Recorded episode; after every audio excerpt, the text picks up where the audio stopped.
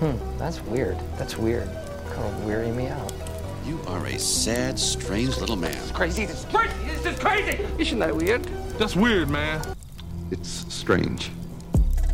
What's up, campers? Welcome back to episode 153 of Camp Strange. I am your camp counselor, Alex Tobin.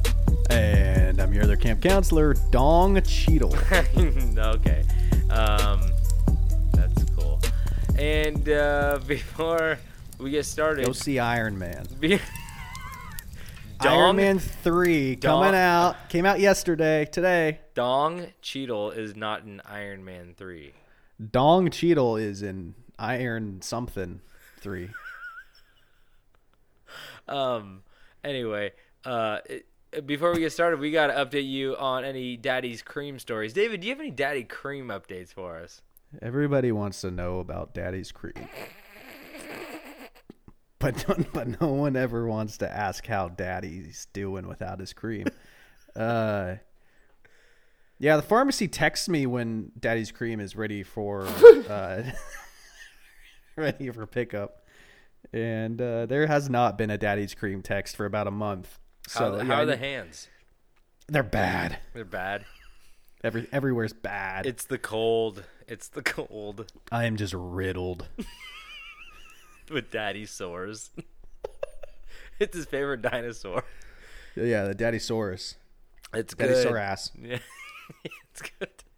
And, but before we uh, catch up on any more Daddy Cream or longer stories, we gotta catch you up on any of the news you may have missed in the past weeks. And uh, David, do you want to start? Yeah, sure. Mountain biker in Spain shot after being mistaken for a rabbit. What? Yeah, mountain biker in Spain shot after being mistaken for a rabbit. They are fast. Oh, I guess he's a mountain biker. That would make sense. I was thinking more of like a road cyclist or something like that. I'm like, it's kind of hard to mix up, but was Yo, it? there is a there's a picture. Where was he shot? Uh, it appears to be some uh like the buckshot. Oh, you shoot rabbits with a shotgun? You can, but it, I mean that's cruel. You can shoot them with anything. no. Oh yeah. I mean, the idea of shooting a rabbit would be, you know, rabbit stew or some shit like that. But with a shotgun, there there, there ain't gonna be no rabbit left. you got. Uh, no, but so he uh he's got he's got the buckshot from his from his shoulders to his buns. Oh. Are you see? But that's the weird thing. I mean, I, I I assume that like that guy's gonna get sued for shooting a man, right? You can't just like shoot a man, but then like, remember when Dick Cheney shot that guy? Yeah, I mean, he didn't get sued, right? Well, he's also that's because like, there was no one to sue him. That dude was fucked up. Dick. Dick stood over him and said, "I I missed." And he goes, "No, you hit me, Dick." And he goes, "No, I missed." And then he put put it against his forehead. yeah, goes- he he cooled the the barrel down on his neck. You remember me? And then he ran off into the woods, stripped naked. Dick, I've known you since third grade. oh, this is a new dick. And then he, yeah, okay, and then he, yeah. Anyway, but yeah, uh, that's that sucks. The, I never want to go mountain biking and get Yeah. shot, let alone go mountain biking. Yeah, um, uh, Miguel Toran um, believes that the incident was a genuine accident, but he is still considering a complaint against the hunter. A complaint. The, yeah, the hunter had a shooting license, but could still be charged with recklessness. yeah, I mean, you should probably make sure it's an actual rabbit and not just something moving fast. Like that guy was. You could tell he missed a lot of rabbits that day. He was frustrated. He was just shooting at anything moving quick. Hey, we got a uh, we got a comment at the bottom down here on pinkbike.com. Good news source. Uh, All bike top- related and rabbit. It actually, it honestly is. Uh, top comment is he must have been doing a lot of bunny hops. Oh, they just took our fucking thunder. Why didn't we think of that? Yeah, these guys, this this uh, the Manro username. He's funnier than we are. I'm gonna click his profile see Get, if he's got a podcast. get him on. Get him on here. If I can, se- I'm gonna send You him ever- a private message. you oh, I ever- gotta join. You ever seen those like mountain bike videos where somebody's like riding along the side of like a mountain and it, like if they if they lean one way, they fall off a cliff. Yeah. Like that's does that doesn't make sense to me. Yeah. I you know It's kind of people like want to die. well, it's, it's like those guys who who find the really big hills and they bomb them on those longboards where they have like the metal Oh, yeah. gloves and they're like scraping them. And I'm like, I've done that. you're a turn away from like a car just like coming up and just like you, your head gets stuck in the grill. Like you know, I don't know. I I had a buddy who was like insane with that shit. He had a full leather suit, like a motorcycle helmet. Uh, I would like drive with him when he would go do it, and so, you know, I'll pick him up and take him to the back, up to the top. Mm. And like, there are times where like I could barely keep up with him in my fucking car. and then and then you start going fast behind him, and then he falls off and you run him over, and then you're Yeah. like, yeah. Then you That's kind of what I w- was hoping would happen. then you have to take him to the woods, and he's like, David, I only broke my leg. You're like, it's too late, and then you you just what do you want to live the rest of your life with a broken leg? You'd be bunny hopping all over and then just anyway that's cool well we have somebody else who didn't die thank god in my story as flavor flav nearly crushed to death by a boulder All right, I gotta hear this one. yeah boy for this for those of you who don't know uh flavor flav is the I mean, you have to know Flavor Flav, right? He's the he he's the star of the one of the best reality shows to ever exist. Flavor That's the of- only claim to fame. Well, I mean, he was in the the rap group Public Enemy with uh, Chuck D, I think the other guy's name was. Uh, but he didn't really do much rapping. He kind of yelled in the background. yeah, he was like the hype man. Yeah, and he kind of sucked, honestly. Um, Kind of Public Enemy just kind of sucked though. I mean, they got a couple good songs though. I like "Fight the Power," like that was a good one. Like, The song sucks. no, dude, you, All their songs suck. Fucking get the '80s, man. um, but it's just like I don't know. They're all right, but Flavor Flav is gross as fuck, and um, he was on Flavor of Love. Did you see the Did you see the episode when the girl shit on the floor? There's no. Are you sure? I remember I saw the episode where Pumpkin spit on New York. No, there was an episode. Uh, a Flavor Flav girl shit on the staircase or something like that. Shit fell out of her dress. They're all wearing these little tiny dresses. Yeah, Yeah. it just fell right on out. What? And they're all like, "Who did it?" And they're all freaking the fuck out. And then Flavo runs over. He's like, "It was, it was, it was Tanya." He was Tiffany. It was Tanya. No, but he's really gross, and he wears a big clock around his neck, and he looks dead. Viking helmet. Yeah, Viking helmet. Not in this picture, but he's he's still got the clock. But he's 62 now, and he was on his way back from. Sixty-two. Yeah, I thought he was like eighty-two. I know. Well, he looks like shit. he looks like the shit that fell out of her dress. Like he looks so bad. Anyway, sorry, sorry, Flava, if you're listening to this. That's a He's not. He's not listening to this. And you know what? Fuck you, Flavor Flav. if this doesn't make it to you, man, fuck you. Let's a- get the bad press going. That's a Flava I don't want to try.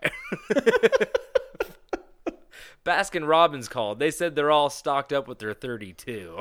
you know what I'm saying? This is like shitty Vegas comedian I run right now. that I'm going. It's real good. So, um. Anyway, so uh, he was he was driving back from Vegas to L.A. and a and it just has a boulder smashed into the right side of his vehicle. But the weird thing is, like UFOs. Vegas is flat. Like the desert, like there's no. I don't think there's like a. Oh wait, no. There's probably a couple hills out there, but I guess a boulder just smashed into his car, and uh, he's okay. he called AAA, and uh, he, yeah, it just says he briefly lost control of his uh, car, but thankfully he he's all right. And then he, when he got out of the car, though, when AAA got there, he apparently said, "That bitch from the reality show just shit in my car seat." So, I, I, I had to Google image Flavor Flav just to see really what he was looking like these days, and I was going through the photos, and I found a photo of Flavor Flav, Is he naked? Pete, Pete Davidson, What? Kim Kardashian, and uh, Who's the last person? Harvey Weinstein. Uh, Kim's mom, Oh, Chris. Kris Kardashian. And underneath it says U.S. Weekly, Flavor Flav was Pete Davidson's gift at party with Kim Kardashian. What the fuck does that mean? if somebody gave me Flavor Flavors, I'm like, return them. Return it. I don't want it. Return. I hope it. you kept the receipt. I'm like, I open it. I'm like, it's a Tootsie Roll you left outside? What is this? It's melted. Oh boy. You know, I know I'm not a great writer, but I think I could do better than US Weekly. The technically the first sentence of this article is supportive friend. What? It just it starts off supportive friend explanation mark. What is that? That might be a sentence, actually. I don't know. That's cool. It's, Um, that's cool.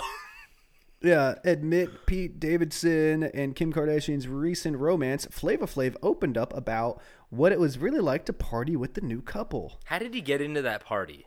Why do people care? He, he was the gift. You don't understand. He was the gift.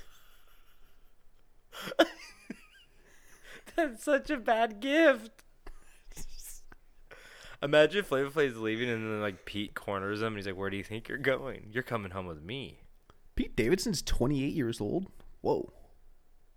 Well, how did you think he was older or younger? Yeah, man, he looks like a goddamn corpse. We're just- But he's a funny corpse that every woman It's- wants. That's true. That is true. Can't Um, can't deny him that. I mean, you guys like murder, right?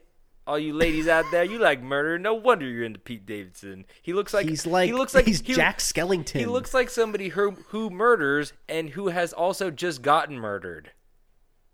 It's very true. it's very hard, you know, seesaw to walk. It's very delicate, but um Yeah. do you have another story? I do. Um boy. This one's really for the holidays. I, I thought of a better way of introducing this one, but I already forgot because I forget after 10 minutes. Uh, venomous snake found lurking in family's Christmas tree. I saw that S- South Africa. I didn't even click on the article yet. I'm doing Oh. that right now. I got a I got a pop. It says that I was blocking pop-ups. I couldn't read it, but um, yeah, I think it was in South Africa. We just got a tree two, three day, two, three days ago. yeah. Tree prices have gone up, people. Holy shit. You're telling me, man. Oh man, we got a um, a noble fir. Okay, Fern. We're not a fern. It's a fir. F I R fir. Anyway, we got a double fir. And we were looking at the other ones, and like they weren't bad. It's just like some like some of them, even the one we got, uh, like it's it's having a little hard time. We got them we got them heavy porcelain ornaments on some of them, and I'm like.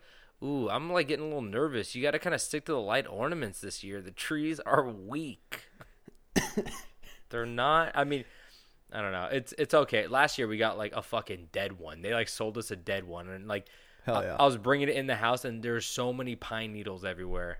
Yeah. It was awful. good. Yeah, but Yeah. What Do you have about- another news story? that's a fucking snake story. That's it. Yeah, I already closed the tab. I don't know.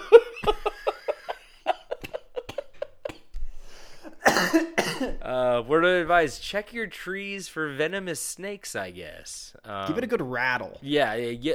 I don't know how you could tie it to the top of a car and drive it home and put it in like a stand and then find out it has a snake in it. But hey, you know what?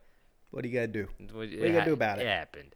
Um, my next story is uh, sweet smell of success. 90 Day Fiance star sells her farts for forty five thousand dollars a jar. Yeah, that that lady. Oh, what a piece of work. Uh, honestly, I can say honestly- I have watched that show. honestly the jars aren't even that big when you get them. They look bigger on the internet. It's fucking bullshit. Uh, as far as reality trash TV goes, that is the best show you could ever watch. So this lady's name is Stephanie Matto. Um, yeah, she's a nutcase. is she? Yeah, Oof. I mean, I feel like if you're kind of on that show, like you're probably a, like, e- whether you're you're duping somebody or getting duped, you're like a. Well, who's the other guy with no neck? Big Ed. oh yeah, big Ed. That guy. Same man. season. Same Dude, season. I get so many ads of being like, "I'm on Cameo," and I'm like, "Dude, I'm good. I'm good." Him and Flavor, I'm gonna give you Big Ed as a present. I feel like he's like in the same wish. Flavor Flav thing. Anyway, but yeah, she she she has 6.6 million views on her TikTok videos about fart sharing. Um, first one titled "Day in the Life of a Girl Who Sells Farts in a Jar." So obviously this is like more of a novelty, dude. The jars are fucking tiny and like there's like it's like a jar that has like um like just a cork in it. It's like a tiny Oh, wow. jar like this big and has like a little cork in it. And I'm like that. Okay. There's no fart in there after. Yeah, but you know what? That's that's more realistic than a giant mason jar because it's like there's no way you're gonna fill that up. Speak for yourself. I could. you guys set your price. I Hold on, hold I on. could fill a uh, paint bucket. Do you have the stats for her sales? Because I remember seeing this and it was like an insane amount of sales, and it was like, how is this? No way. She fucking sold them, man. She made like millions of dollars. Shut the fuck up. I didn't finish reading this. Oh, I, I got to the part where she talks about her diets of beans, protein muffins, yogurts, and hard boiled eggs usually do the trick. And I fucking threw Oh. up in my mouth. like, what the fuck, man? She also she also puts a couple enough for this week. She also puts a couple flower petals in it to attach the scent. Um, at that point, you're just getting a jar with a couple of rose petals in it. What? There's no way. Oh wait, wait. Uh, in a follow video caption, she informed her fans that her farts made her forty five thousand nearly. It forty five thousand in one week. So she sold one jar. Wait, how much is one jar? I thought. Oh wait, I thought the one sells her farts for forty. I thought one jar was forty five thousand. No. She, I got fucking ripped off. This is horse shit. Wait. I made almost 50,000 selling my farts in a jar for one week. what the fuck? I don't know where the price is. Do I want to I she and the last quote just says I think I've really tapped into a huge market and there seems to be endless potential. I you guys like me, right? Do you guys like me enough to buy my farts? Because I swear, I feel like I'm just I'm just burning product right now. I feel like I'm throwing money into a giant chasm. I'm really just I'm really sitting on a gold mine, literally.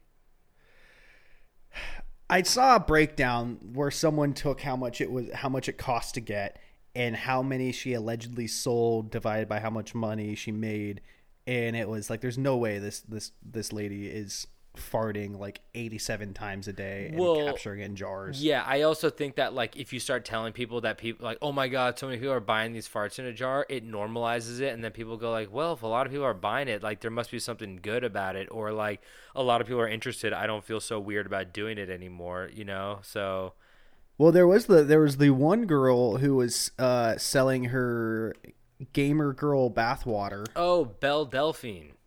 And then uh, I saw a thing that was like labs tested it and said that there was like absolutely zero like evidence that would say that any like any part of a body entered it kind of thing. Like Oh, really? it was just poured straight out like tap. I mean, it, it wouldn't be hard to, uh, it wouldn't be hard to, like, that's the least of her worries. You know what I mean? Like, if you just take a bath, you're like, just leave it in there and start filling it up, I guess. But, you know, at least you could be authentic in her useless, uh, in her useless, uh, selling of, of What? items.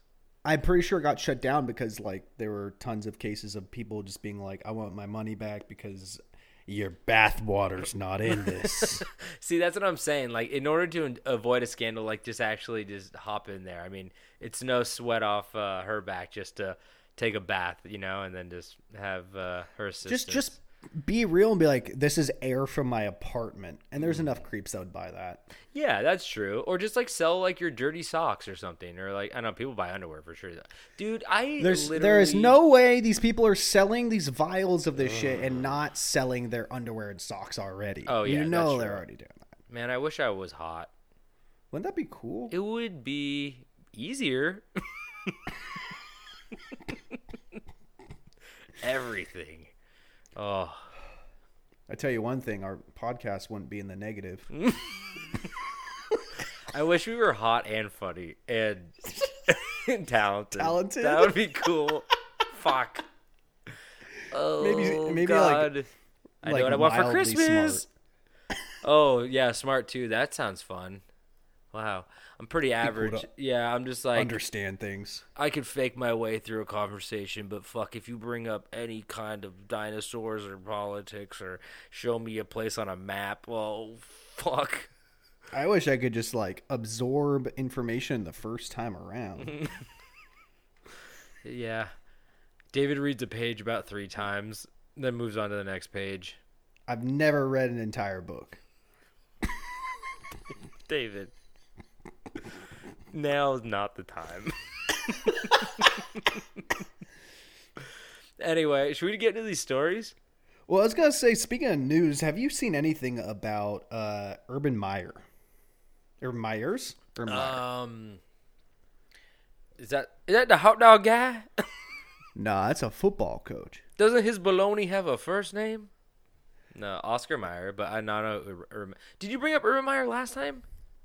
You know, I might have. I we might have done it once or twice because lately it is insane how every single day there's a new news story about Urban Meyer. Who is this guy? And uh, he was a longtime coach at the university, the University of Ohio State, uh, and uh, he's the head coach of the Jacksonville Jaguars at the moment, and they've got a hot two and eleven record right now. Ooh, uh, wait, wait, two Uh, wins? Yeah, Ooh, one of them was in England. ooh. So they, Uh, so they played, they played upside down and backwards. Yeah, no, I feel like I could honestly do a whole episode on his last week of shenanigans. Maybe I will. Do it. By the time we do another episode, I'm sure Do there it. will be like five more uh, news stories about him. So what did what did will. he do this week? T- oh, today the news came out that he kicked his kicker in the face. That's the that's the last guy you want to challenge to a kick fight. I tell you right Yeah. now, buddy. He's asserting dominance. Yeah, he kicked him in the face while he's like stretching or something. Holy shit. That's kind of cool. Kind of it's kind of kick ass or kick face. Yeah, no, he has no idea what's going on. It's a very strange story because he was a very successful college coach, and in the NFL, he's like he has no idea what the fuck is going on. Oh, did he just did he just jump up from the uh, from college to NFL like this year? Yeah, Ah, yeah, he's losing it.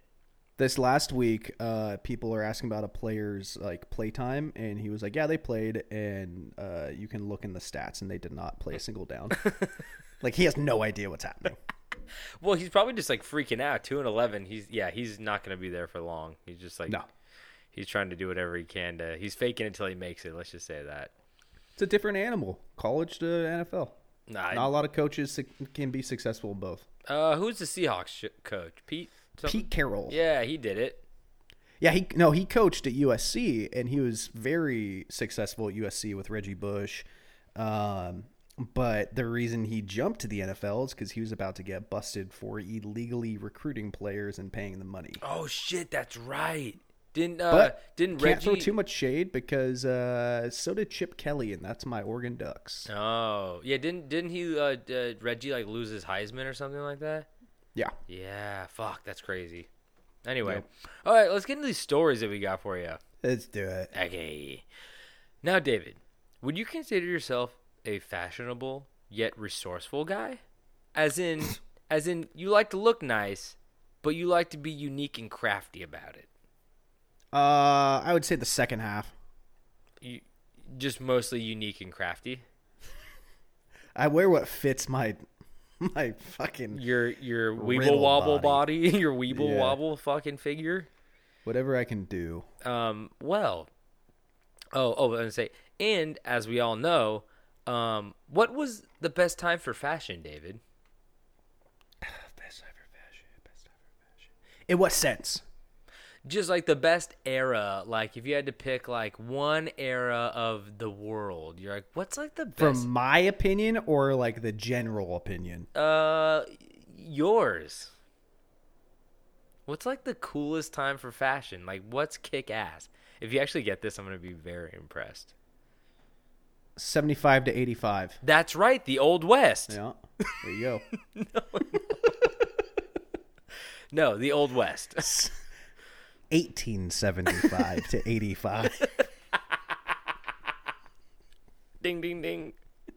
So today, I want to tell you a little story about a very strange incident and a fashion statement that made even the dirtiest, stinkiest, toughest, and horniest outlaw say, Hey, where can I get me a pair of them? As today, I tell you the insane story of the outlaw known as Big Nose George and how he became a pair of shoes. These these human skin boots. You gonna tell me about some human skin boots? Let's get into it. Oh no. So, George Parrott, also known as George Francis Warden, George Manuse, and my personal favorite, Big Nose George, was an outlaw known for his large nose and for being a member of a gang of road agents and horse thieves. I feel like horse thieving was all the rage. That was like that's horse thieves are the people who steal iPhones now. I was gonna say carjackers, but yeah, sure. like, no, but that's the thing. I feel like carjacking's not that easy. Like, you, you, if you steal a car, they call it in, they run your plates, like they can find it quick. But I feel like people can like steal your iPhone real quick and then just like turn it off, reset it, and then they got away with it. Just kind of like back in the day. And of course, like Yeah. horses are like cars, but you just got to turn it off and reset the the horse. yeah, you just you, you kick it in the face. You just ask Pete Carroll, who, Urban Meyer, Oscar Urban Meyer's Meyer. wiener. Ask Yes. him. So, um, led by a man named Sim Jan, the outlaws were active in the Powder River ca- uh, country of Wyoming. I love that name, Sim Jan. Sim Jan. Yeah, Sim Jan. It's nice. Rolls off the tongue. Yeah, I don't know what kind of guy he was, but he's probably a cool guy. So he's in the Powder River country of Wyoming, uh, robbing pay wagons and stagecoaches of cash shipments and relieving passengers of their money and jewelry, like iPhones. They had iPhones. The gang was also comp- uh, comprised of Frank McKinney, Joe Manuse, Jack Campbell, John Wells, Tom Reed, Frank Toll, and Dutch Charlie Burris. Um, on August 16th, 1878. Oh fuck, did you is that is that the Yes, it is. I said seventy-five to eighty-five, motherfucker. Wow, look at you. So, on August 16th, 1878, the road agents planned to rob a Union Pacific train near Medicine Bow by manipulating the tracks to derail the train. However, as seven of the outlaw members hid in the brush, the brush, waiting for the train to arrive, a section crew came along and discovered the tampered rail. How cool is like robbing a train? I I played Red Dead Redemption 2. I We know. I I wasn't oh my god! I thought we were over this. I wasn't good at robbing trains. I feel like I'd shoot somebody and then everyone would get off the train and I wouldn't get anybody's money. But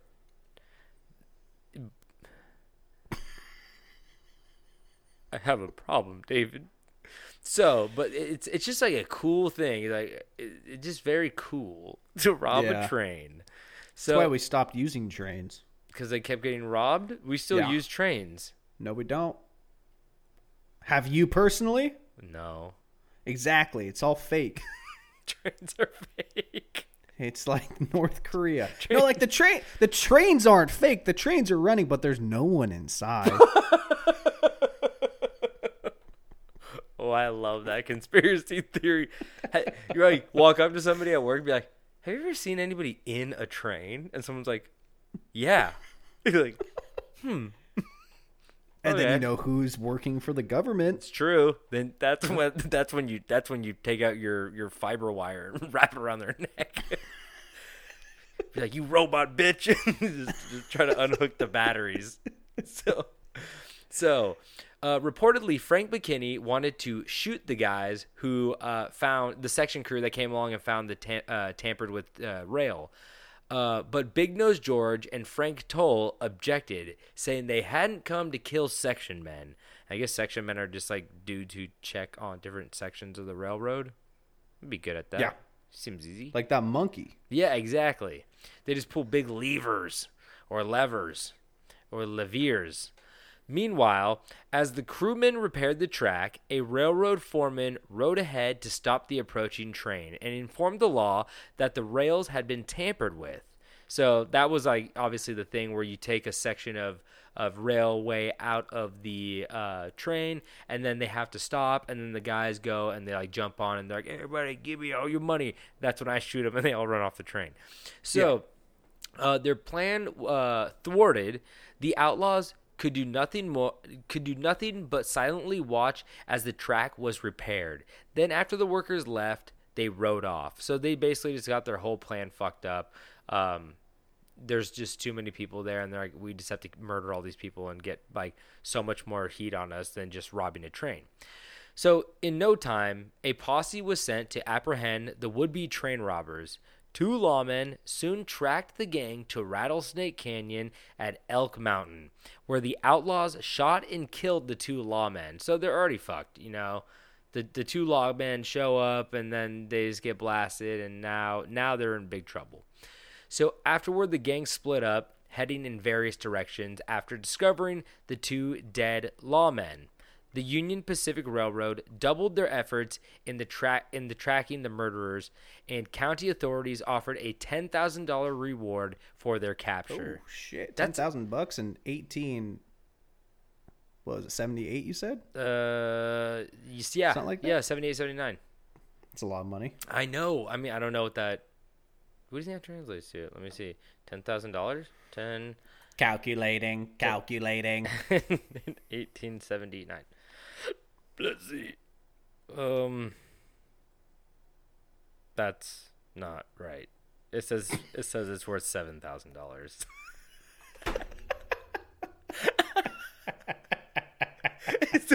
That's still a good amount of money. what the fuck?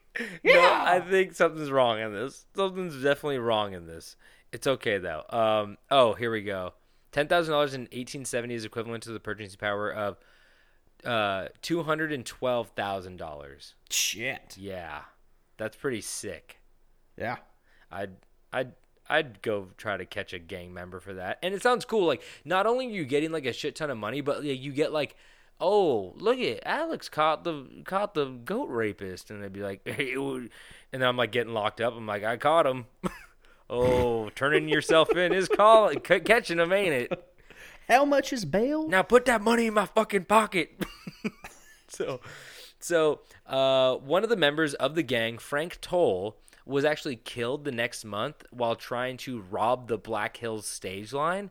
So that's you know they all go their their separate ways, and it's like the end of the Sandlot. We're like Frank Towle, he he got murdered while trying to rob uh, a, another train. It seems like uh, oh stage line actually that might be a stagecoach.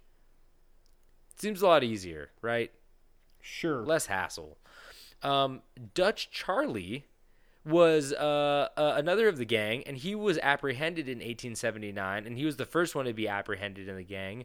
But when the westbound train was bringing the outlaw to Rawlins for trial, it was stopped by a mob in Carbon, and uh, Dutch Charlie was then forcibly taken from the train and hanged from a telegraph pole. Oh shit. So that was like a big thing where angry mobs, if they just like didn't like you, let's just say like you killed like uh, a, a lawman in their town or like shot up a saloon or something like, and they knew you were like in the jail, a bunch of people would just show up and just like the cops would just be like, or the lawman would be like, "What the fuck am I gonna do? Like I can't." Yeah. There's two of us. The, like he's like, okay, I think everybody's getting out. of We're all getting uh, crazy. We all need to take a nap. And then they just like fucking push him over, and he's like, oh, I did my job. Go murder him. That's fine. yeah. So um, yeah, they, they they hang that guy. Um, later, when Big Nose George was in Miles City, Montana, do you know where that is? No. Miles, I actually want to look it up because I'm kind of curious because it's. We just went to Montana. Montana's big. No, it's not. You said Miles City? Miles, Miles City. Okay, let's see. I'm gonna I'm gonna check this out. Miles City is in the middle of nowhere. It's to the right of Billings. It's almost in North Dakota. Oh yeah, no, I, I, So- I've never been. I've never been over there. Yeah, yeah, that's pretty far.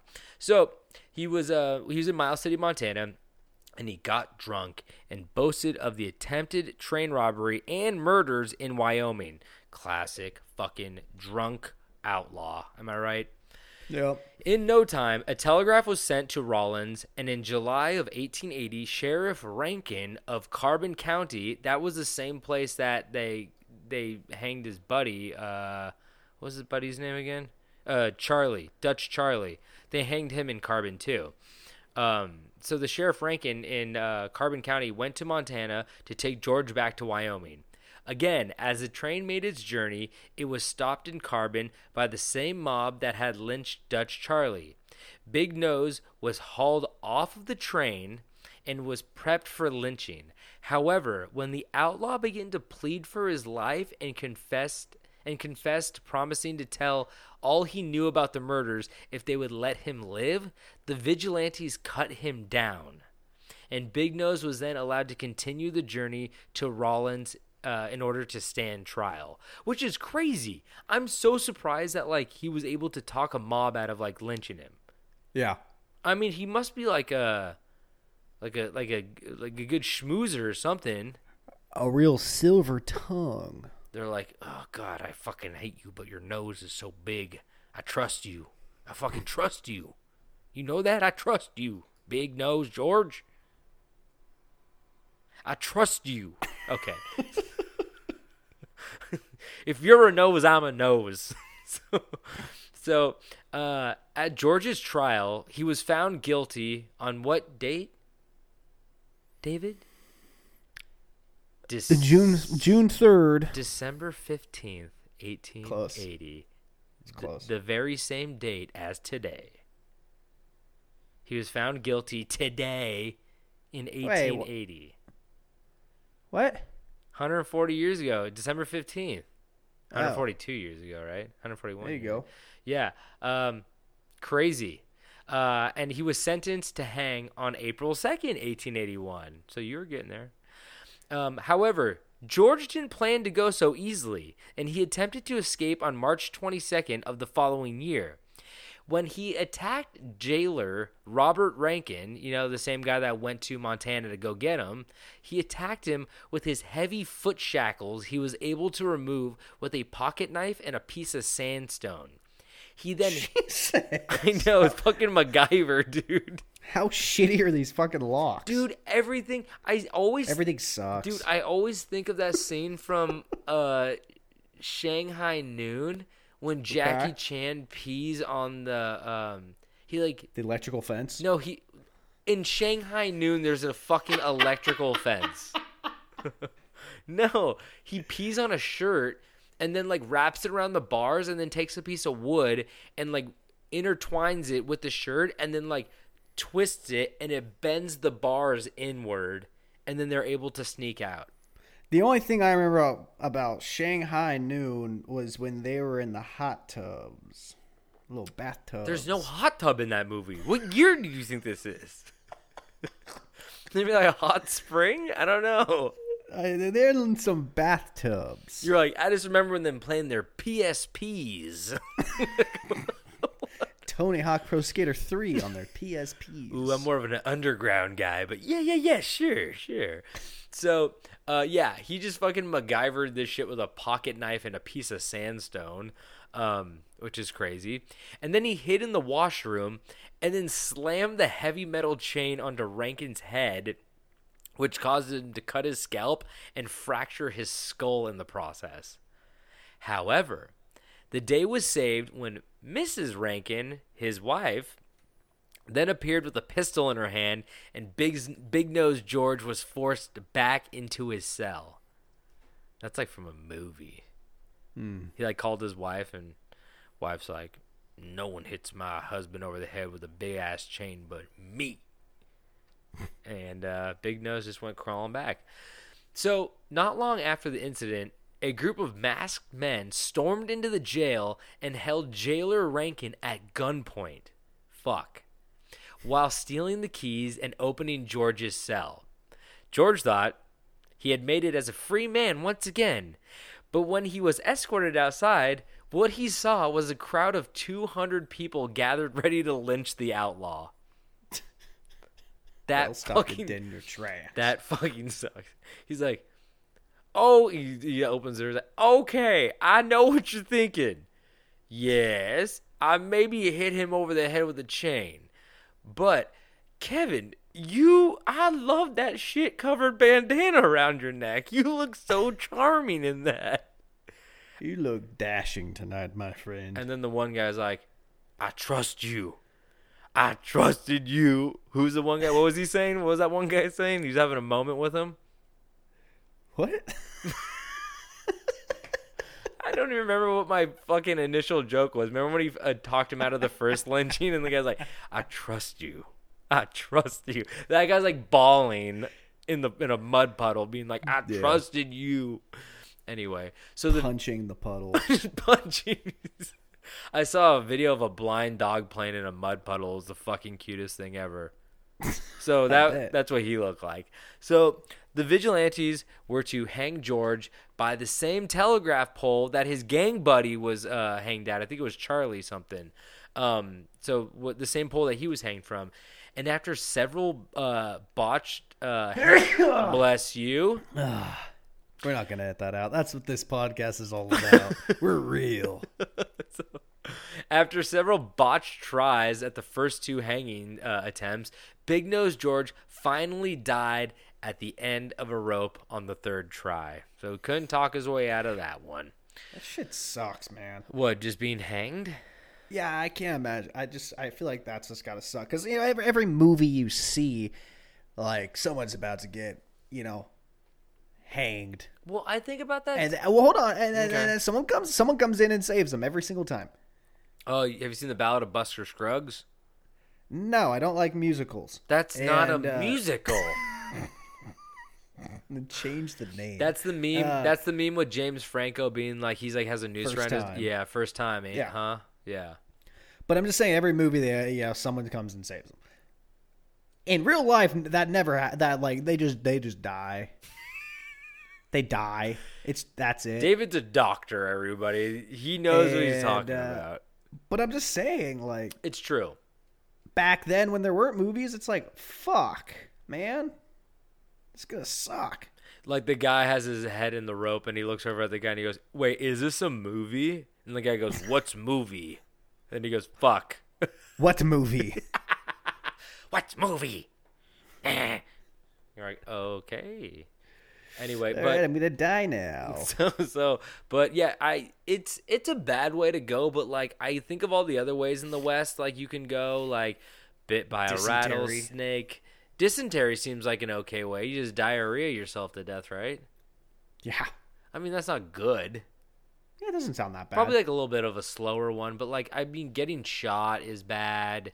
Like getting crushed by a boulder ask flavor flav he knows Getting shot and not dying immediately. i mean getting scalped is probably the worst right Yeah, that's pretty bad. That's a bad one. But like a shootout is humiliating too. If you get fucking shot in the middle of the street and like dying, it's like, eee. You're just the old blind barber trying to cross the road and get shot in a fucking shootout. I like how they made the barber blind and they still let him cut hair. he's like fucking blind. So some guy's like, "Can I have a close shave?" And he's like, "No problem. How close?" And he's like halfway through his carotid. he's like, "This close? You got a wet ass neck." Um, so, so um, yeah. So he's dead now, and the body was Yeah. left hanging for several hours until the Undertaker removed it.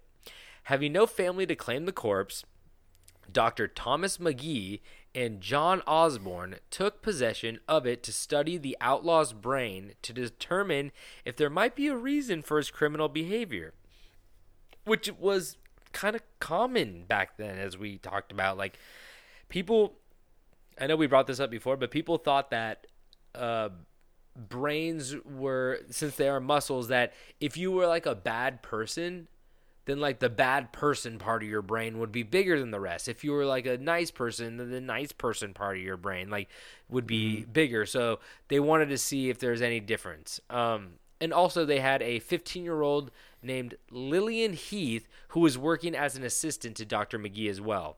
Great. But um, after the skull cap was crudely sawed off, literally, think about that shit.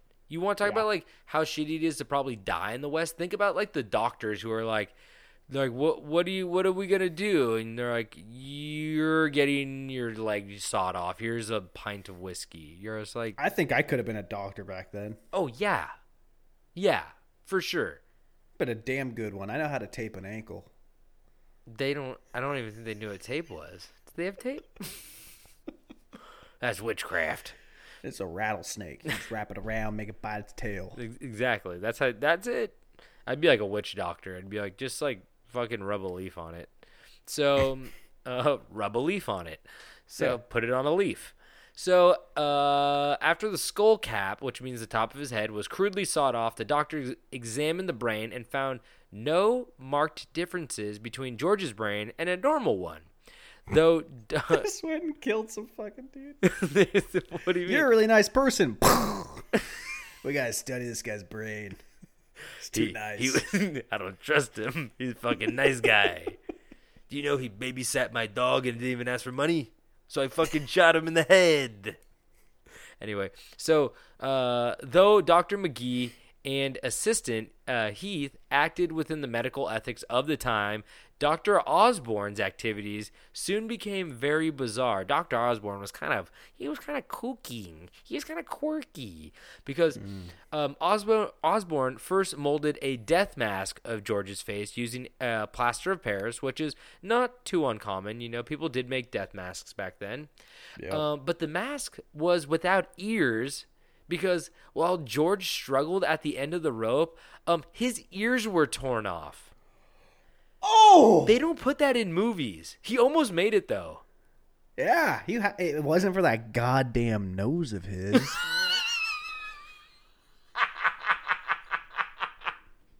Do you think I he, tell you what. Do you think he died like this with his fucking Yeah, nose, like sticking, man. yeah, little pig nose?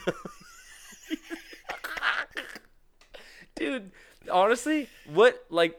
No wonder on the third try they hanged him. They're like, "God damn it, Terry! The lo- the noose is too loose," and he's like, "Look, it's tugging on his ears. He's gonna slip I like it out." when it snaps on him. I do. You, I mean, we always talk about this. If you get if you get half hanged, if you get out of a hanging, do you get to live again? Yeah, I don't know. I don't know either. Um, but yeah, he had no ears, so that's kind of crazy. That's a, that's the other thing. Like we just talked about this, but in movies they don't put that shit in there. They're like they, like the electric chair, like your eyes pop out of your head or something like that. And That's they- why they put a bag on it. They put Albertson's paper bag on head. they slam a Piggly Wiggly on his head. Here's a here's a nice little Winn-Dixie bag for you, bitch. Um, oh my god, a fucking Albertsons bag. It was a plastic bag. They're like, did you flip the switch? He's like, he ain't moving. Like, god damn it, don't use the plastic bag next time. Um, so yeah, he got the death mask, the earless death mask. Next, Osborne removed the skin from the dead man's thighs and chests, which the doctor sent to a tannery in Denver with a set of very strange instructions. The tannery was to use the skin, including the dead man's nipples, to make him a pair of shoes and a medicine bag. David? Why? Why? It looks like you're envisioning these these nice blue suede. I'm shoes. trying to imagine. Do, do we have photos of them? Oh, they're out there. Oh fuck! Oh, they're out Gotta there. see that. I mean, they look like kind of normal shoes a little bit because uh, right here, when Dr. Osborne received the shoes, he was disappointed to find they didn't include the nipples. That was that's the pay. But- that was the uh, that was the tannery's pay. Even the tanner, even the tanner was like, "Okay, I can't put the nipple on it, right?" Yeah. Should- Uh, these nips come off. What's going on here? You, you know what they should have done? They should have put the nipple on like the tongue of the shoe and used it as like one of those pumps. You know, like the oh. the pump Air Max or whatever the fuck they Yeah. like make them like you know just yeah. like push the nipple. It's just making the shoe wet. Uh, don't invite Doctor Osborne to your house. He'll track milk into it. He'll track milk all over the floor. He's got milk shoes. So when Doctor oh but so he was he was upset that there was no nipples on the shoes, but he still proudly began to wear them anyway. Fucking wearing these shits. So the rest of uh, George's uh, dismembered body was kept in a whiskey barrel filled with a salt solution for about a year. So they just were like, we we made the death mask, we cut off his nipples and his and his most of his flesh, put him in this whiskey barrel full of salt. And Osborne continued uh, his dissection and experiments for a time, uh, for a time, when finally the whiskey barrel and the outlaw's uh, remains were buried in the yard behind Doctor Maghee's office, um, which is kind of crazy in itself. So, despite the doctor's odd behavior in the desecration of George Parrott's body, or Big Nose George's body, he soon became uh, a uh, prominent in local politics. So this fucking doctor, Doctor Osborne, became prominent in local politics. And in nineteen in eighteen ninety two, the doctor was elected as the first demo, uh, Democratic governor of Wyoming, and was said to have worn the shoes at his inaugural ball in eighteen ninety three. And later, Osborne would become the Assistant Secretary of State under President Wilson. Jesus. And he was walking around So in that- human flesh shoes. yeah, them them fleshies, they they make it into the uh, the White House. You know what? I kind of hope they did. Yeah, Maybe on one fleshes. Like I, I like to think the president's like, "Wow, can I get me a pair of are those fucking nipples?" no, they couldn't put them on. Bring them over. Let me feel those nipples. I drew those on. so, so somewhere along the line, the skull cap was given to the young. Because remember, they cut off the top of the head too. yeah. So the top of the skull was given to 15-year-old Miss Heath, who would later become the first female doctor in the state of Wyoming, which is fucking cool. Actually, that's like a kind of a fun little, uh, you know, look at him now. Yeah. Um, and over the years, the skull cap was said to was said to have found some use ugh, as an ashtray and a doorstop in her office. okay, I'm sorry, but a human skin ashtray does not sound like a good idea. Mm, it wasn't a skin ashtray; it was just the skull. Oh, oh, oh, okay, okay. Yeah, it was just like a Sorry. just a soup bowl made of Yeah. bone. Yeah. Well, that's cool. Yeah, it's pretty cool. If so, I'm not gonna lie, if somebody gave me like a real human, I'm looking at this fake human skull that, that I think you brought to me like f- three years ago on like a Halloween, or you bought it at the store. I still have it in my fucking house. But I have to say, like, if somebody brought me like a part of a skull, I would definitely like have that. I would keep that on like a bookshelf, right? Oh, for sure. Am I crazy? I don't know. Nah. Hmm. But if you gave me your nipples, I'd definitely sew them over mine. I hate mine. I fucking hate mine. Um, so, so, uh, so yeah, ashtray and doorstopper, Ugh, not that great. So the incident was all but forgotten until May 11th. so I'm just thinking of like the first guy going in Wyoming being like, he walks into her office and he's like, ugh. He's like, hey, doc, I gotta be, I gotta be honest with you. I was a little skeptical and nervous about, you know, going to a female doctor, but you know, this you seem really qualified and nice in this office. Is that a piece of a skull right there shoved under the door? Excuse me. Is there ash inside of your doorstop? Hold on, is that? Okay.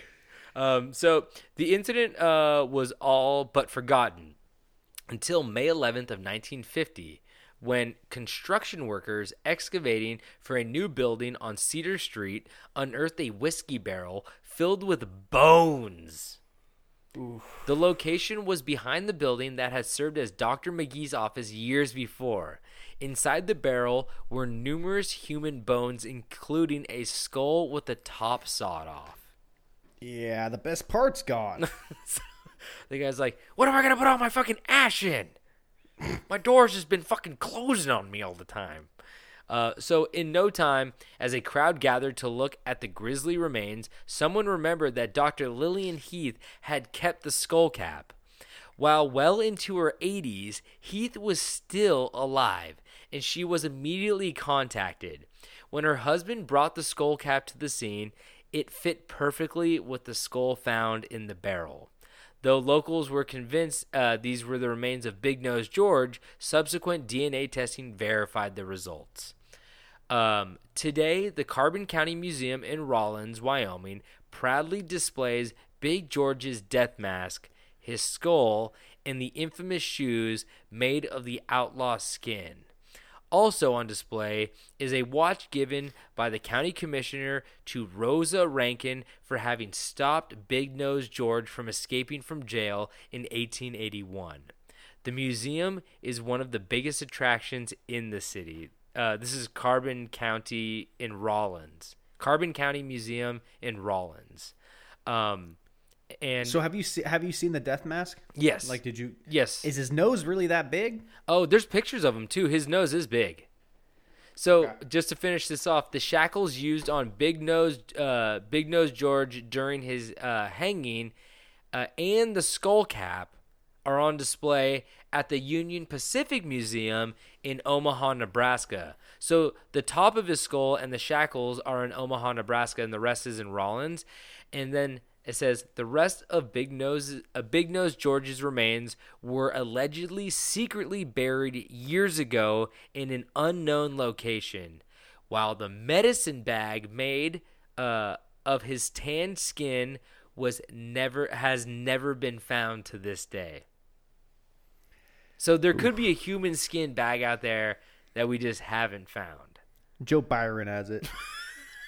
He's rocking the. He's like, they won't let me wear the shoes in here, but I got the bag. Dude, I got the shoes in the bag. You should- Don't tell nobody. so, so you should definitely Google uh, Big Nose George Outlaw and like, I mean, look at him. Like he's got a big nose, and they show like the shoes and like the skull, and they got like everything going on there. It's pretty interesting. Oh, he does have a big nose. big schnoz. But then there's like a younger picture of him, and it, like his nose Yeah. looks tinier. Did your nose keep growing as you get older? Yeah, your ears and your nose never stop growing. That's probably why his ears ripped right off that head. If he's got a big nose, he's got a big. Ooh. What else? What else? Big Should, old nose. we should have made a. We should have made something. At, n- never mind. So, um, but yeah, I made a kite out of his hog. it made one of those kites that looks like a big fish with an open mouth. you know what I'm talking about? a deep sea fish. Yeah, yeah, yeah. octopus, octodick. Anyway, um, but yeah, he. You see the shoes? I see the shoes. They yeah, they don't look like human skin. That's for sure. Yeah, they're pretty nice. I would wear them. I do. I do wear them. What's uh, you know? I want to know what size? That's what I was wondering too. what size of them? I just want to slip them on. Do they make you run faster? Dude, They I, make you run slower. I just kind of want to know what happened to the nipples. To be completely honest, yeah. the guy made sunglasses. Be fucking. Yeah, yeah, cool. the per you can't even see the sun. it was the blind barber. He gave him to the blind barber. He's like, "Hey Chuck, are those nipples on your eyes?" He's like, "Hey, I wasn't getting any use out of them anyway." He's like, "You got a wet neck," and he's like, "No, that's milk going down the back of my neck, dog. Fix your glasses." Anyway, so that's the story of Big Nose George and his shoe skins. All right, I got a story here for you. Yeah, Yes, story. yeah, there. I hope so. Well, before I start my story, um, I wanted to do a little shout out for one of our listeners, a uh, crazy rainbow haired lady from small town BC, Canada, reached out to us to, you know, pay us to give her best friend a little Christmas gift shout out. But unfortunately, our sweet camper uh, Isabel didn't realize for us to wish her best friend in the world, Jillian, a uh, Merry Christmas. You know, it would cost her the big bucks uh, because you know we're not cheap. So sorry, Isabel. I cannot sit here and wish your friend Jillian a Merry Christmas. Maybe next year. And Merry Christmas, Jillian and Isabel. Thank you guys so much for listening. Anyways, I guess it's time to start the show. Uh, here's my story right here. Today I'm here to tell you the tale of something small in stature, but massive in fury. Uh, these are the little people of the Pryor Mountains. What? Oh yeah. Who are these Pryor Mountains? Well, the the little people of the Pryor Mountains. Are, wait, did you ask where? Yeah. Uh, I believe Montana. Mm. Yeah. Okay, now I know where the nipples went. For some reason, I Offerings. it- it- the location is a little confusing because I mean, spoiler alert, they're everywhere. Um, so uh, the little people of Pryor Mountains are also known. Fucking asshole. What? Don't say they're everywhere. I'm talking about these little demons. These are mythical. I mean, Yes. these are magical, right? Yeah. It's like uh, what's that? What's that one called where they went bowling up in uh, Rip Van Winkle? Those weren't little people. Those were giants. Sorry. Please continue. To be clear, my story is about a magical folklore creature. I'm not talking about human beings that people may know, may have siblings, may you know have cousins. Yeah, I'm not talking about little people in Go- that sense. Go through every family member, cousins, Uh, brother, brothers. sister, cousin, Aunts. second step brother, step sister, Mailman. step mom, plumber, mailman, blind barber. The little people of uh, Pryor Mountains are also known as Ni Rumbi or Awak Kuli, which I'm sure I butchered because I don't know how to speak the Crow language. Is that uh, Um, Native American crow? Yes. That's a cool. That's a cool. Is it a clan? Is it a um Tribe. tribe? That's a cool tribe name, the Crow. Bel- I believe that is the correct term. It's kind of Again, I don't, I don't want to offend anybody, so I apologize if anything is uh, completely wrong. No, I get that, but it's kind of like one of those words again where you're like, is it like, is it cool because we the word's cool? Like tomahawk, like is tomahawk cool because, or like mohawk, is mohawk cool because we know what a mohawk is, or is that like just an immediately like cool sounding word like saber tooth or mammoth? You know, Yeah. I don't know. X Men.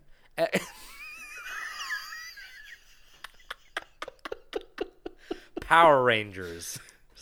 wow. That's. they- I mean, they Power Rangers. I I'm not trying to you know dunk on anyone, but the name Power Rangers is much cooler than what the Power Rangers actually were. Yeah, that's cool. Uh, so uh, yeah, I don't know how to speak Crow, but uh, these little mountain people are a race of ferocious dwarves, and again, this is not like talking about your brother, people, your like- sister. Yeah, your sister, your your dad, your mom, your grandpa. Uh, uh, so yeah, they are ferocious dwarves in the folklore of the Native American tribe, the Crow Nation, among other uh, tribes in the Native American community. Uh, the Little Mountain people were seen as imparting spiritual wisdom and played a huge role in shaping the destiny of the nation known as Crow. And uh, that is because they played a part in the dreams of iconic Crow chief Plenty Coups. He's got a lot of Uh, coupons. Come on. I'm sorry, but like I don't know what to do when you say things and my brain makes like a connection. Many Native American tribes in the West had common stories and religious uh, beliefs of the role that these little people played. Uh, my more local Oregon tribes, like the uh, Umatilla, referred to them as stick Indians, and other tribes in the Oregon area as like the the new Pierce, Nez Perce. Sorry, They they, Otto. they call the they call the um the the the little people a stick. Stick Indians, and then Nez Perce called them It's Te Yaha. It's Te Yaha. Mm. Uh, way back in 1804, the Lewis and Clark expedition had. Wait a second, that can't be the right date. What year was it? It couldn't have been 1804 Why not? for Lewis and Clark. I don't know. Why not? That sounds about right. Let me see. America was founded in 1776. Yeah, but they didn't discover the fucking West until later. 1803. Yeah. Uh, I guess that's fair. Yeah, didn't think about. That. You know that. how long it take to walk? to carry a fucking canoe. I won't even walk Uh. to 7-Eleven.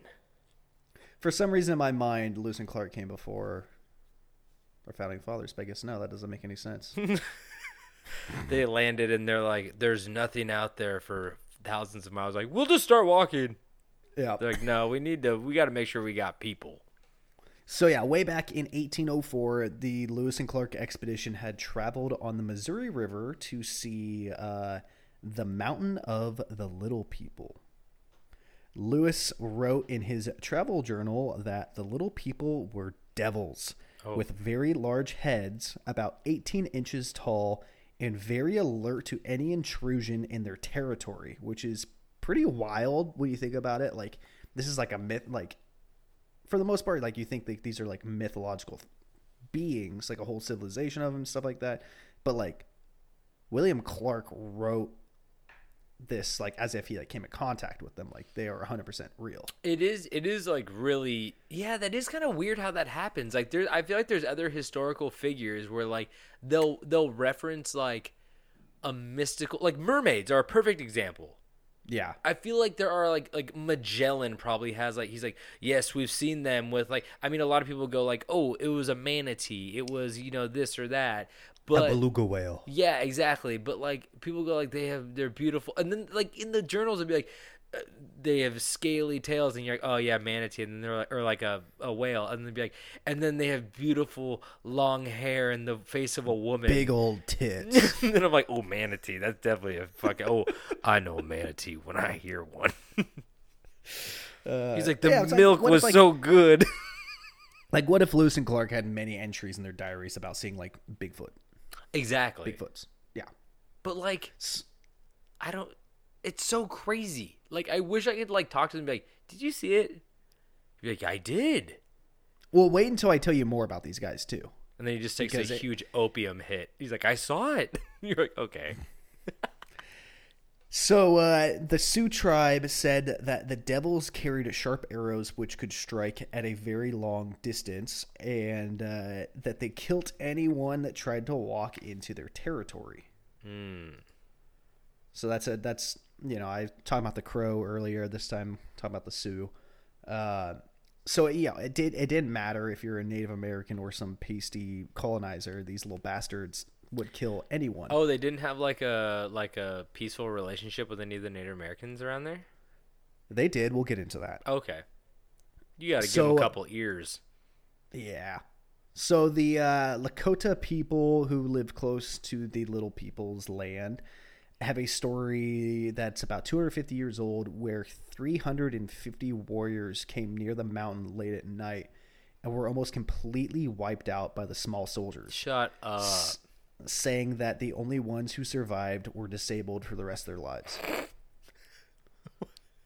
Like I've- lost legs. I don't Oh, know. I, okay. it didn't really go into detail, but like saying that like they were like Like disfigured. Yeah, like lost an arm, lost legs, Oh lost my a god. hand, lost a foot. and this is all just like is their main weapon just like those really really sharp arrows? Everything I read, it only talked about arrows, but we will get into I mean they're something I mean, else. they're probably little vicious bastards. They're, they're all head. They're mostly head, right? Oh wow, dude, yo, They're all head. Buckle up. We're gonna get into it. Ooh. So, uh, Crow folklore says that the little people live in the small mountain range in Carbon County, Montana. Dude, shut the fuck up. That's where mine took place. I know. and in Bighorn County, uh, Montana. That's crazy.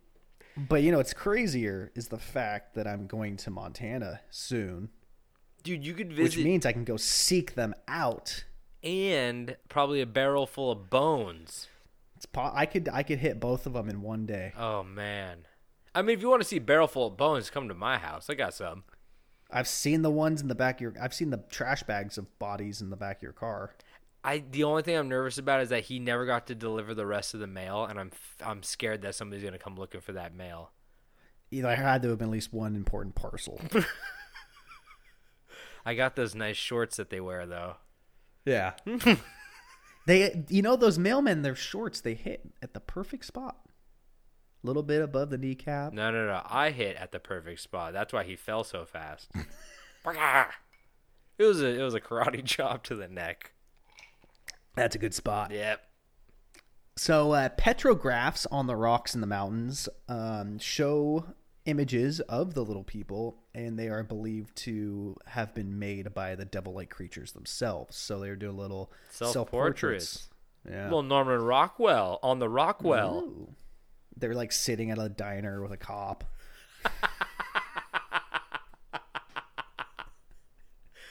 I mean, I was kind of thinking of the, the the picture with him looking in the mirror while painting Oh, himself. Remember, classic, that's a classic Norman.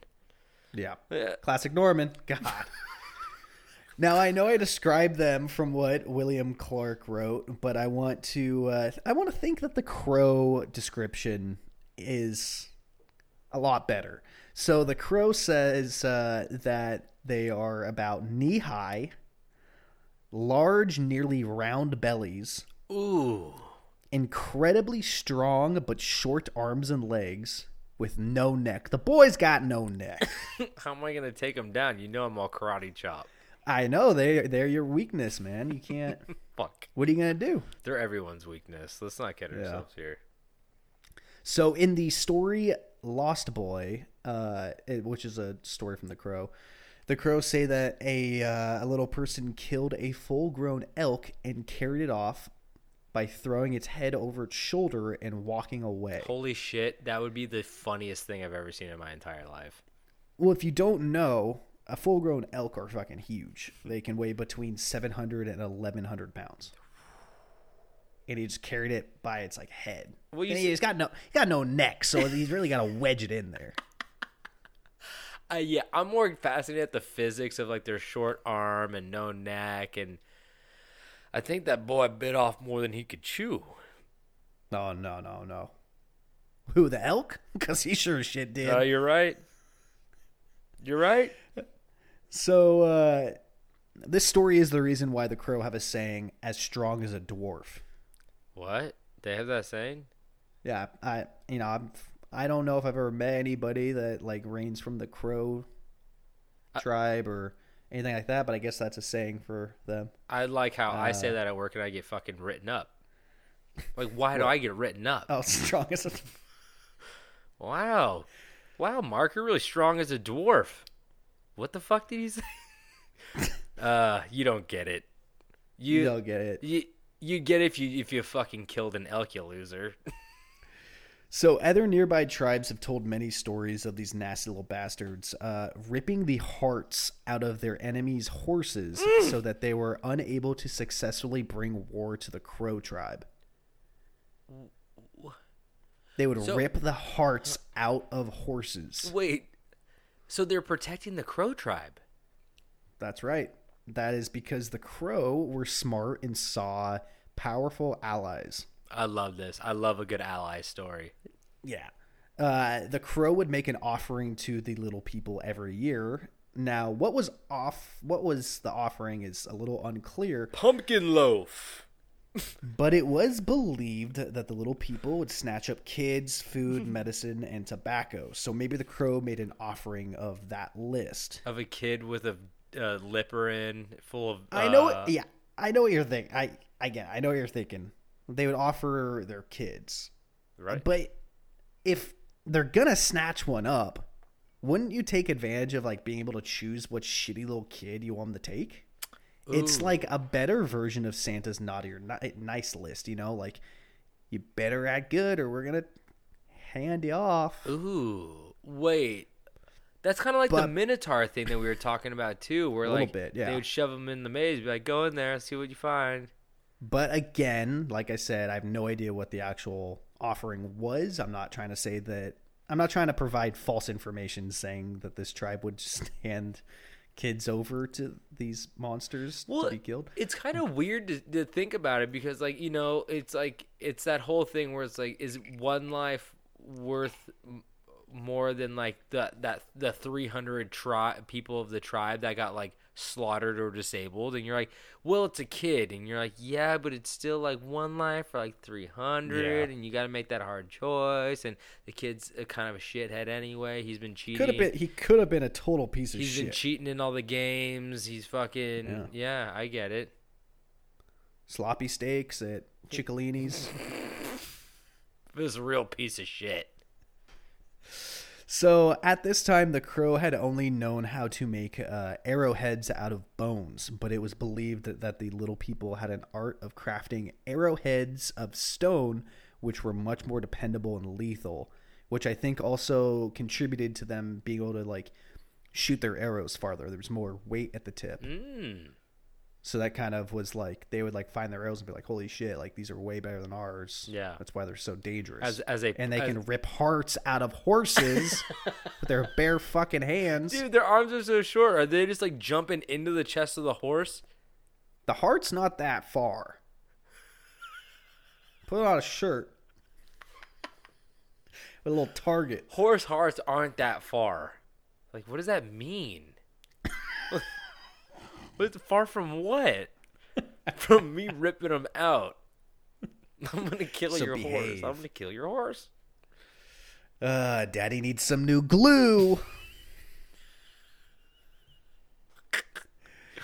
You sick bastard. So the little people were also uh, often referred to as spirit dwarves, which was a lighter outlook on them and a more positive view. Uh, they were believed to be able to give blessings or spiritual incitement to ones deemed worthy. So like they weren't like some people didn't see them as like these monsters. Like some people saw them as beings that could provide, you know, like unearthly things. I feel like a lot of um, a lot of like mythical beasts out there. Um, they kind of have like a you know even like even the like the most dangerous ones do have like a a positive swing or side to them. You know what I mean? Where it's like, oh yeah, these like e- even like mermaids, like they grab you and they rip you to the depths of hell. But then like if you can befriend them and but like they would give you an elixir of eternal life, and you're like, oh Bring you many pearls. Exactly. I mean, that's just the way of being like, everyone's like, why don't we just go murder all these guys? And they're like, nah, they're okay sometimes. Like, if we just, just Yeah. don't fuck with them, you know, like, you know, Yeah. that's just how it is. So, so for the most part, uh, the crew refused to enter their territory, obviously, because they would get fucking annihilated. Yeah, but occasionally one crow would enter unarmed and attempt to ask a little person for help or advice or something like that. Oh, that'd be, like some- I'm like picturing that. I, that'd be such a cool scene to like walk in Good and like, yeah, I, that's what I'm thinking. Yep. It's like a scene straight out of like Game of Thrones or something. He's like, I come. I didn't add it in, but there was a like folklore lore story of a small child who um, got left behind during a move, and the little people like took the child in and raised them as their own. Like the kid learned magic from them and stuff, even though he was just a normal human being. Was it Kevin McAllister? It was Kevin Bacon. Well, I was going for a Home Alone reference, and I think you went for uh, just a Kevin reference. but he Like taught said, them all the da-. See, the the crows didn't want him dancing, and but he brought dancing to the little people, He did. and they became even stronger. And then when he learned his magic, he turned into the Invisible Man. Oh yes, of course, Yeah. yeah, of course. So we talked a lot about the stories of little people, but let's talk about the more physical evidence of their existence. Uh, the physical remains of the tiny people have been uh, found in various locations on the western United States, particularly Montana and Wyoming. That's what I was saying earlier about how like they're like everywhere. Like I think they found them in multiple states. Uh, they'd the remains are usually, yeah, the remains are usually found in caves, uh, fitting the description that, that they were perfectly formed dwarf-sized people. Okay, so they're like, I mean, how big are their fucking heads? Apparently big. I don't know. Maybe it was all meat. A lot of meat. like normal size skull, but like a meaty ass head. Just a big old meat slab of a head. Hey, that boy's head's on meat. Don't go near him. Archaeologist Lawrence L. Loendorf said that the burials, of course, are always sent to a local university or the Smithsonian for uh, analysis, only to have both the specimen and research result disappear. wait, wait, wait, whoa, whoa, whoa. So he's digging at something way bigger that like the government's hiding this shit from us.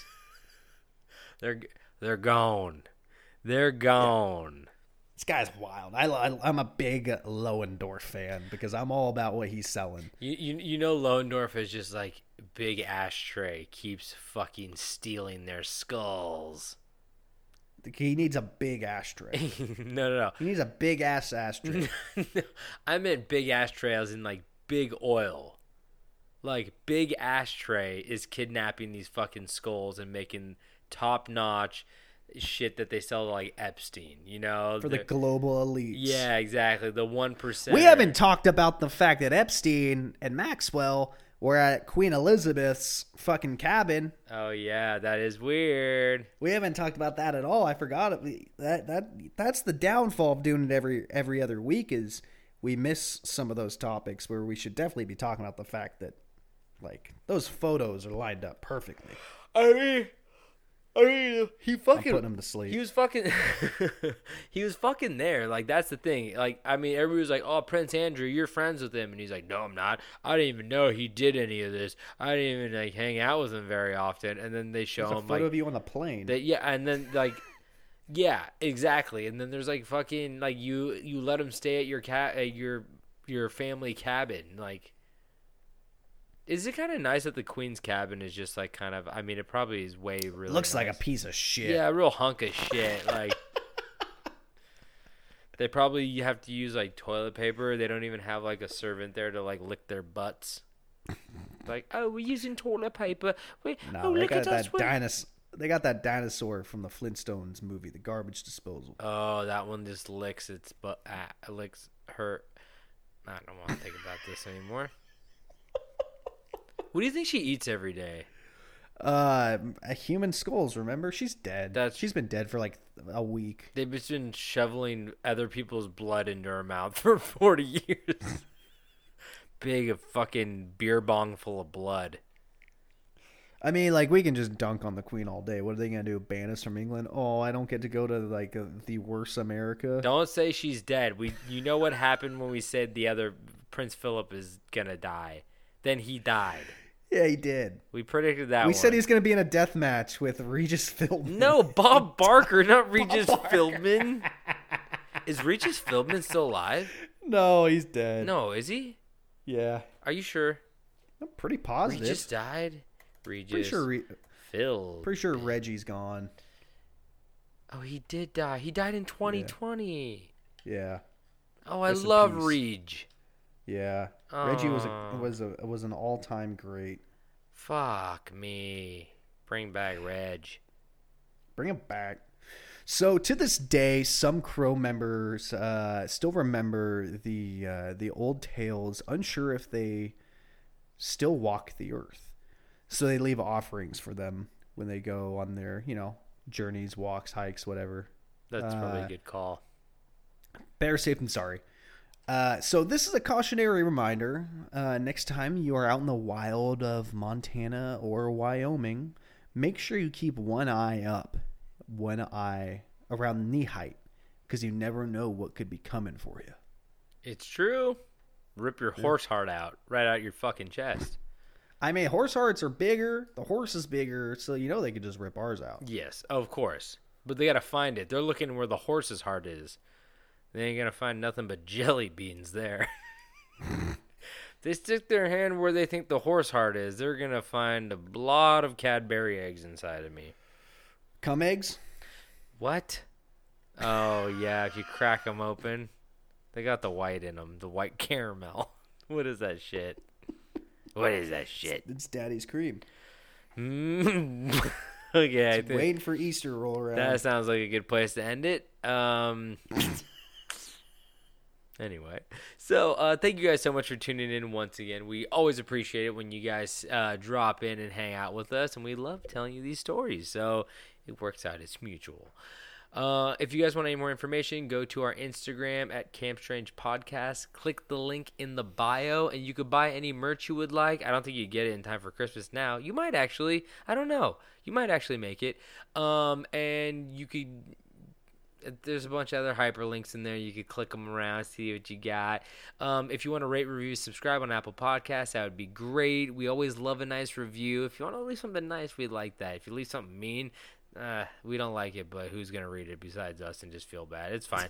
No one's checking gonna- that gonna- really. We're just gonna go back and look at it and feel sad all the time. yeah, we'll be like, ah, well, what did we do wrong? Oh, we're Talked talented. about Chance the Rapper. We're dude, J- oh, David, you not drop that. Somebody give us a five star review, and then David said something bad about Chance, and then they dropped it to a three star review. It was funny. David hung on to that one. He was just like, "What?" to be fair, we like Chance, but the album was bad. Was a- Ooh, I love my wife. I love my wife. Anyway, um, uh, what else? If you guys want to send us anything via email, send it to campstrangepodcast at gmail.com. And if you want to DM us, we're always on the DMs. And we always appreciate when you guys send us those fun little uh, weird stories you guys find. Uh, we- we have a couple couple submissions about gravestones and all that other fun stuff. And we always appreciate it. We just lets us know you guys are interested. And uh, we like to know that you guys are enjoying this stuff. So, um, yeah. And David, do you have anything to say before we officially head out? Spider Man dies. I fucking. You guys, don't worry. The movie's not out yet. David does not know anything. if any Spider-Man die, it is completely coincidence. Spider Man dies. I'm Green Goblin. Green Goblin gets a big old boner at one point. It's really weird. Like two thirds of the movie, there's just a weird scene where Willem Dafoe just has a huge boner, You know he has. and he goes, "Hey, I built this company. you can't take this from me." you can't. You can't judge me for my boner. um, I'm seeing it on the 18th. It comes out on Well, I'm se- it comes out on the 17th. Uh, uh, Friday. Yeah, I'm seeing on Saturday. Yeah.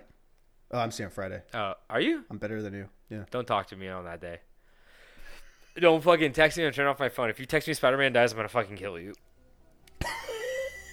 anyway. You know, now I'm going to. Yeah, you are, and I fucking hate you already. Anyway, thanks guys, and don't forget to stay strange.